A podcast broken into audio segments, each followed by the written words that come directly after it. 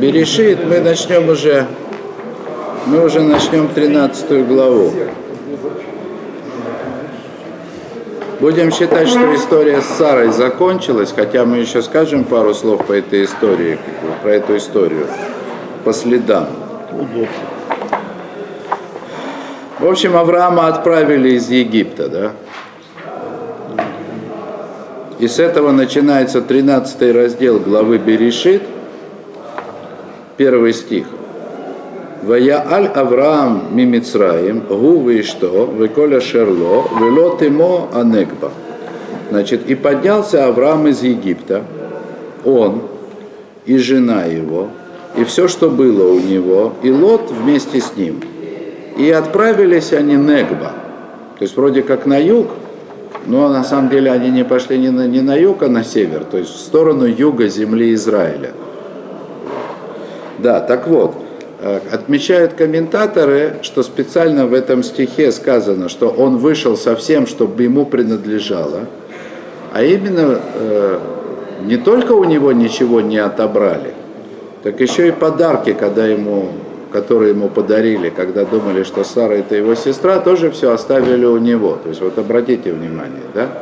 Несмотря на то, что фараон предъявил Аврааму претензии, что он, уж ему-то он мог бы сказать, да? уж ему-то он мог бы сказать, что это его жена, он бы уже не стал совершать такого преступления. В общем, э, подарки, которые Авраам получил, он получил их как э, мекахтоус, ошибочная сделка была. То есть ему дали подарки за то, что за то, что он как брат Сары вроде как выдает ее, отдает ее фараону. За это он получил подарки. А потом оказалось, что это нельзя было делать. Ошибочная сделка. По идее, он должен был вернуть все подарки. Но это как раз то, что сказал фараон да, ему. Сказал, уходи отсюда, забирай все свое и уходи отсюда ноги твоей, чтобы здесь не было. Еще послал ему сопровождающих, чтобы они проводили его до границы, не дай бог, чтобы ничего не произошло, да, значит, чтобы у него что-нибудь не отобрали по дороге. Это все будет очень важно. О, в Авраам кавет меот бемикне бекесеф и Значит, и в результате, в результате Авраам выходит из Египта, и здесь про него стих говорит то, чего не говорил раньше. Кавет меот, тяжел, очень тяжел. В смысле, в смысле, как так бы простой смысл этого стиха, что у него был целый тяжело груженный караван. В Египет он спускался налегке, а из Египта поднимается тяжело груженный. И, конечно же, тут же, тут же комментаторы усматривают в этом аналогию Э, с тем, с выходом евреев из Египта. А, помните, перед тем, как евреи выходили из Египта, Всевышний дал им заповедь, тоже такую не очень красивую.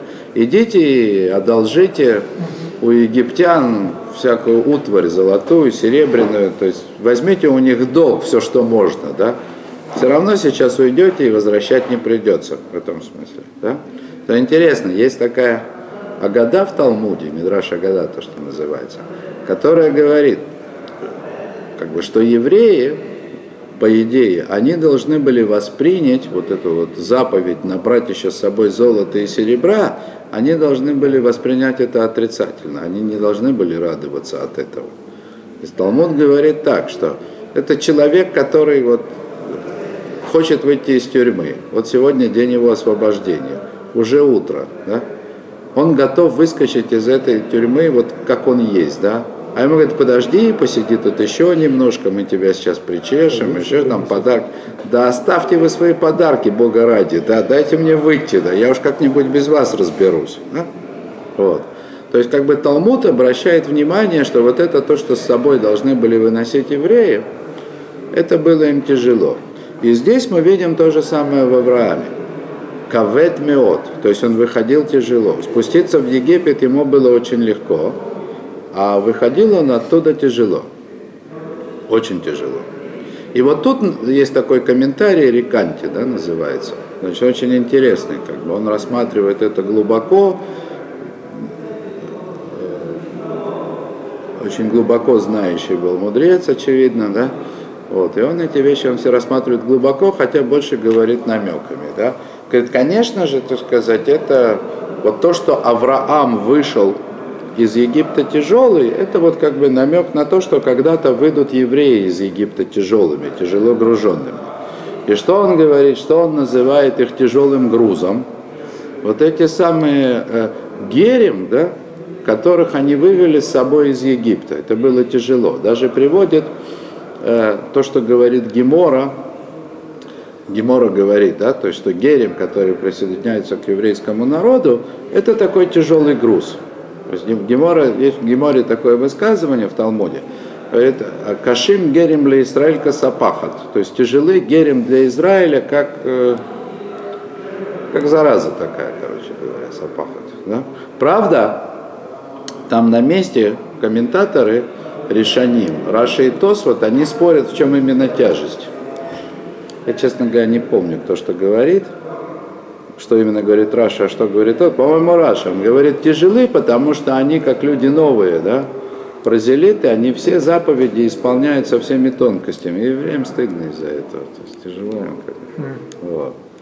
Ну, а Тосфот говорит, конечно, по-другому. Нет, просто как бы человек, который пришел со стороны, он не сразу может отказаться от всех привычек, поэтому тяжело. Но, но Конечно же, так сказать, дело ведь не в этом.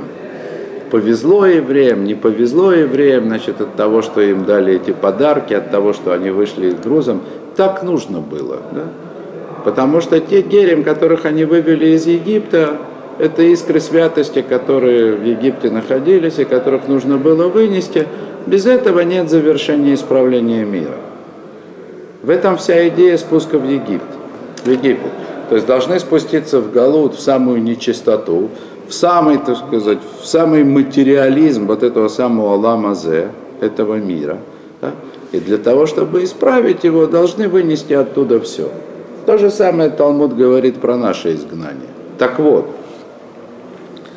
как я уже и говорил, что, естественно, так сказать, спуск Авраама в Египет, он был прообразом того, что произойдет. Но как намекает Триканти, и, и сейчас мы в следующем стихе увидим еще кое-что интересное в этом направлении, это есть нечто более глубокое. Это не просто, не просто в, в делах отцов есть намек на, как бы, на то, что произойдет с детьми. Вот смотрите следующий стих. Его тоже нужно рассмотреть как бы в контексте этого. Да? Ваилех лимасаов минегев адбейт עד בית אל, עד מקום אשר היה שם Аоло, Бетхилат, Бен Бесэль, Бен Аи. Значит, и пошел он, Лемасаав, это буквально своими переходами. Значит, из Негева и до Бетеля, до того места, где был его шатер в самом начале, между Бетелем и И. То есть, что происходит с Авраамом? Он возвращается обратно ровно тем же самым путем, которым спускался в Египет. Не просто возвращается, а проходит тот же самый путь в обратном направлении до того же места, откуда началось все его путешествие. То есть он зашел в землю Израиля, поставил шатер, жертвенник, пошел вниз, налегке, да, дошел до низа, тут произошло событие, ему нужно срочно спуститься в Египет, и потом он теми же путями, с теми же остановками. Мидраж как бы говорит, шел с теми же остановками, ночевал в тех же самых постоялых дворах, в которых он ночевал, когда спускался по, как бы, по дороге, которая только вела в его в Египет. Да? О, есть даже объяснение. Учитесь из Авраама, всегда человек, он верен людям, с которыми у него есть деловые отношения, да? Он, значит, ночевал, имел дело с ними, да? Значит, возвращался назад. Есть, правда, другое объяснение Мидраша, который говорит, он отдавал им долги, то есть когда он шел по дороге в Египет, там же еще голод был, так он у них в кредит ночевал, да? а обратно, когда возвращался, он это все выплачивал. Но в любом случае, в любом случае речь идет о том, да, как ни крути. Авраам возвращался из Египта, да, и снова как бы шел к тому месту в земле Израиля, куда он вошел, теми же, теми же самыми следами, которыми он как бы по своим следам возвращался обратно. Вот. То есть И как бы э, вот в этом комментарии Реканте очень как бы э, четко прослеживается мысль, да, что это был не просто как бы знак. Авраам как бы протаптывал тропу для будущих поколений. Как спуститься в Египет? Как взять оттуда то, что нужно взять? Спускаться ему было легко, естественно, спускаться всегда легко. А потом тяжело подниматься обратно теми же этапами, которыми он спускался. То есть, в принципе, это служение человека в этом мире. И сейчас самое время сказать. Одно из как бы таких аллегорических наименований Авраама, да, то есть ну, обозначить название Авраама, да, еще говорят у него Ав Шельколя Герим, он отец всех геров. Почему? Потому что он первый прошел вот этот путь к Всевышнему. Когда нужно было спуститься в Египет, а потом тяжелым да, подняться оттуда обратно.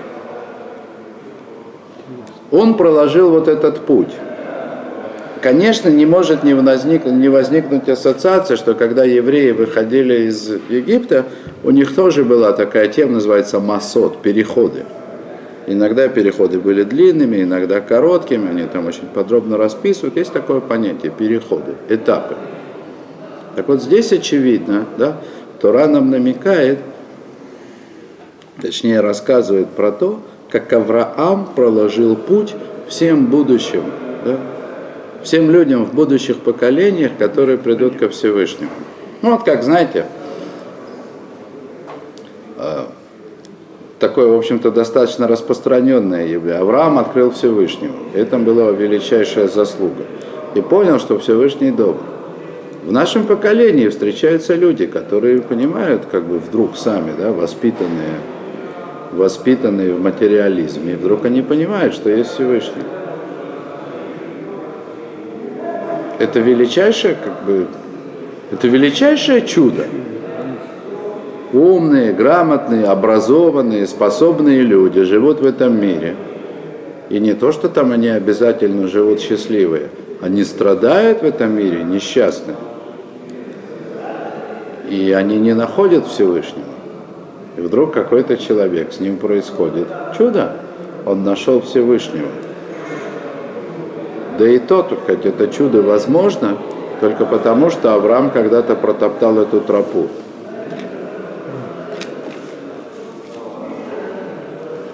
И еще интересно, давайте еще, так сказать, один стих, да, точнее два. Да, и там, так сказать, возвал Авраам. Ну, ладно, на этом остановимся. Одним стихом тут не обойтись. Я прошу прощения, да? Там дальше